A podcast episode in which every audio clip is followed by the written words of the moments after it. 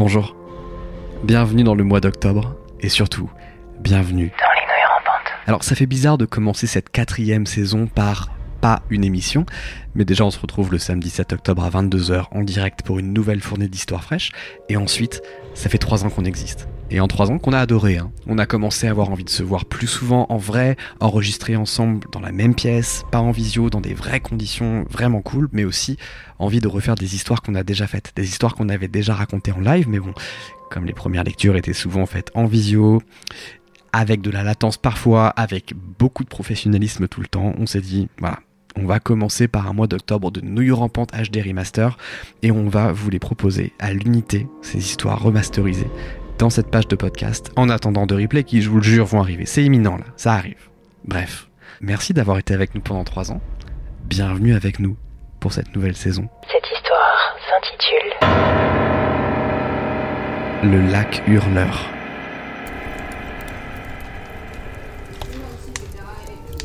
Nous sommes partis en week-end prolongé avec ma femme et un couple d'amis au bord du lac Iliamna, à 5h30 en voiture au nord d'Anchorage. J'y étais jamais allé et des autres proposaient des réductions pour un gîte chauffé. En pleine pandémie, on avait juste envie de se changer les idées. Nous sommes partis à 15h. Il est 21h. Nous venons tout juste de nous installer. Le gîte est plus beau et plus confortable que sur le site. C'est rare. Les autres nous ont laissé un petit mot avec des instructions pour la cheminée, pour le wifi et même pour le bar. Vous trouverez dans le placard de gauche une autre vie que faisait mon père. Super idée ça. Plusieurs post-it nous rappellent l'ultime consigne. Les déchets verts vont dans la poubelle marron à l'extérieur. N'éteignez pas la lumière extérieure, elle est reliée à la sécurité du portail. Et faites attention au bruit. Enfin, des photos et des cartes nous décrivent ce qui nous attend de notre week-end.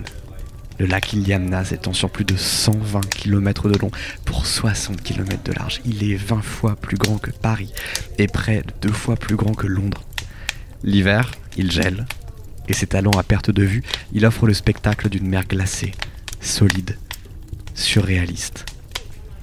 L'hiver, c'est aussi la période où les ours dorment. Donc pour qui veut se promener, c'est l'assurance d'être tranquille.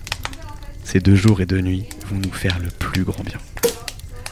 À 22h30, nous inaugurons l'apéritif. Ma femme, qui s'y connaît bien mieux en vin que moi, a ramené une bouteille. Je me suis occupé des petits fours maison. Nous parlons de tout, de rien, nous évacuons beaucoup de choses, beaucoup de tensions, beaucoup de crispations, et le faire à plusieurs, ça défoule. Et ça épuise aussi. Ce soir, on va se coucher tôt. Et je le sais parce que je le vois dans les yeux de notre ami. Son regard est rivé sur le feu. Et le feu se meurt un peu d'ailleurs. Je leur fais remarquer. Mon ami se lève d'un coup et dit, sans quitter la flamme des yeux, Je vais le chercher. Je lui propose de l'accompagner. Il me repousse, il me dit, Je dois le chercher. On sourit. Je pense qu'on est un peu ivre. À mesure que notre discussion devient plus basse, nous remarquons quelque chose. T'entends me dit ma femme. Ce bruit Ça vient de dehors Je l'ai pas. Je vais dans la cuisine, j'ouvre une fenêtre. Il fait une nuit noire, presque sans étoiles. Il y a comme un vent. Non, c'est pas vraiment un vent. C'est indescriptible.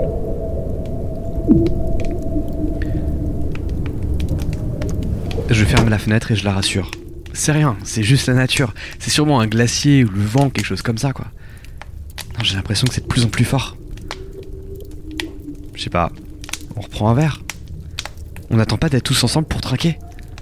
Bah, il est juste parti chercher du bois, ça devrait aller, je pense. On se tait. On entend tous le bruit. Il nous hypnotise. Comme une tempête. Comme une grosse pluie qui taperait sur un Velux, mais en plus violent.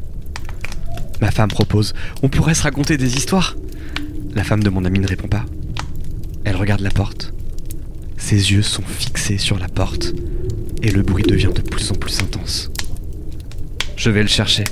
Mais il est parti il y a cinq minutes Elle me repousse. Elle ne dit rien et elle sort. Je suis en tête à tête avec ma femme. Nous trinquons. Je suis dans ses bras et c'est agréable de se dire que peut-être c'était ça les vacances qu'il nous fallait. Le bruit s'est calmé. Il n'y a plus que la cheminée et nous deux, alors on en profite. Allez, dans 5 minutes, ils vont revenir. Les 5 minutes passent, 5 minutes de plus encore qui en deviennent 10, puis 15, et nous ne faisons pas attention.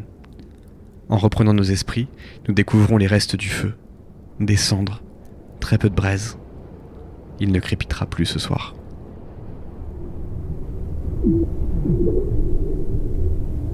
Ma femme me dit je vais les chercher. Tu veux que je t'accompagne? Non, reste. Laisse allumer dehors. Dès qu'ils sont venus, fais clignoter de la lumière de l'extérieur, comme ça je saurai qu'ils sont rentrés. Et comme ça, elle est partie. Les minutes passent.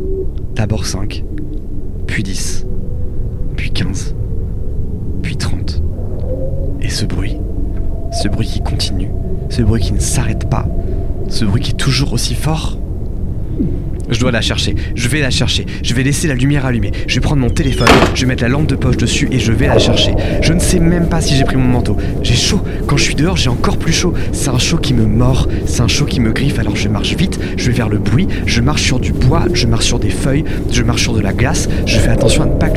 Le bruit est devant moi, non, le bruit est sous moi, le bruit est tout autour de moi. J'avance encore plus, je cours presque, les brûlures de l'air froid me lacèrent le visage. Sous la lumière de mon téléphone, la glace change, des choses nagent en profondeur. J'avance encore et je le vois. Le premier manteau, à moitié pris dans la glace. Celui de mon ami. J'avance encore un peu et je vois son écharpe. Puis sa chemise. Puis son visage. Il est calme. Apaisé. Il est nu, entièrement prisonnier du lac. Moins d'un pied plus loin, sa femme. C'est bien qu'ils soient tous les deux côte à côte comme ça. Ils ont l'air heureux. Ils le méritent. Ils n'ont pas eu des jours faciles. J'avance encore. Et au cœur du bruit, je la vois. C'est ma femme. C'est celle que j'aime.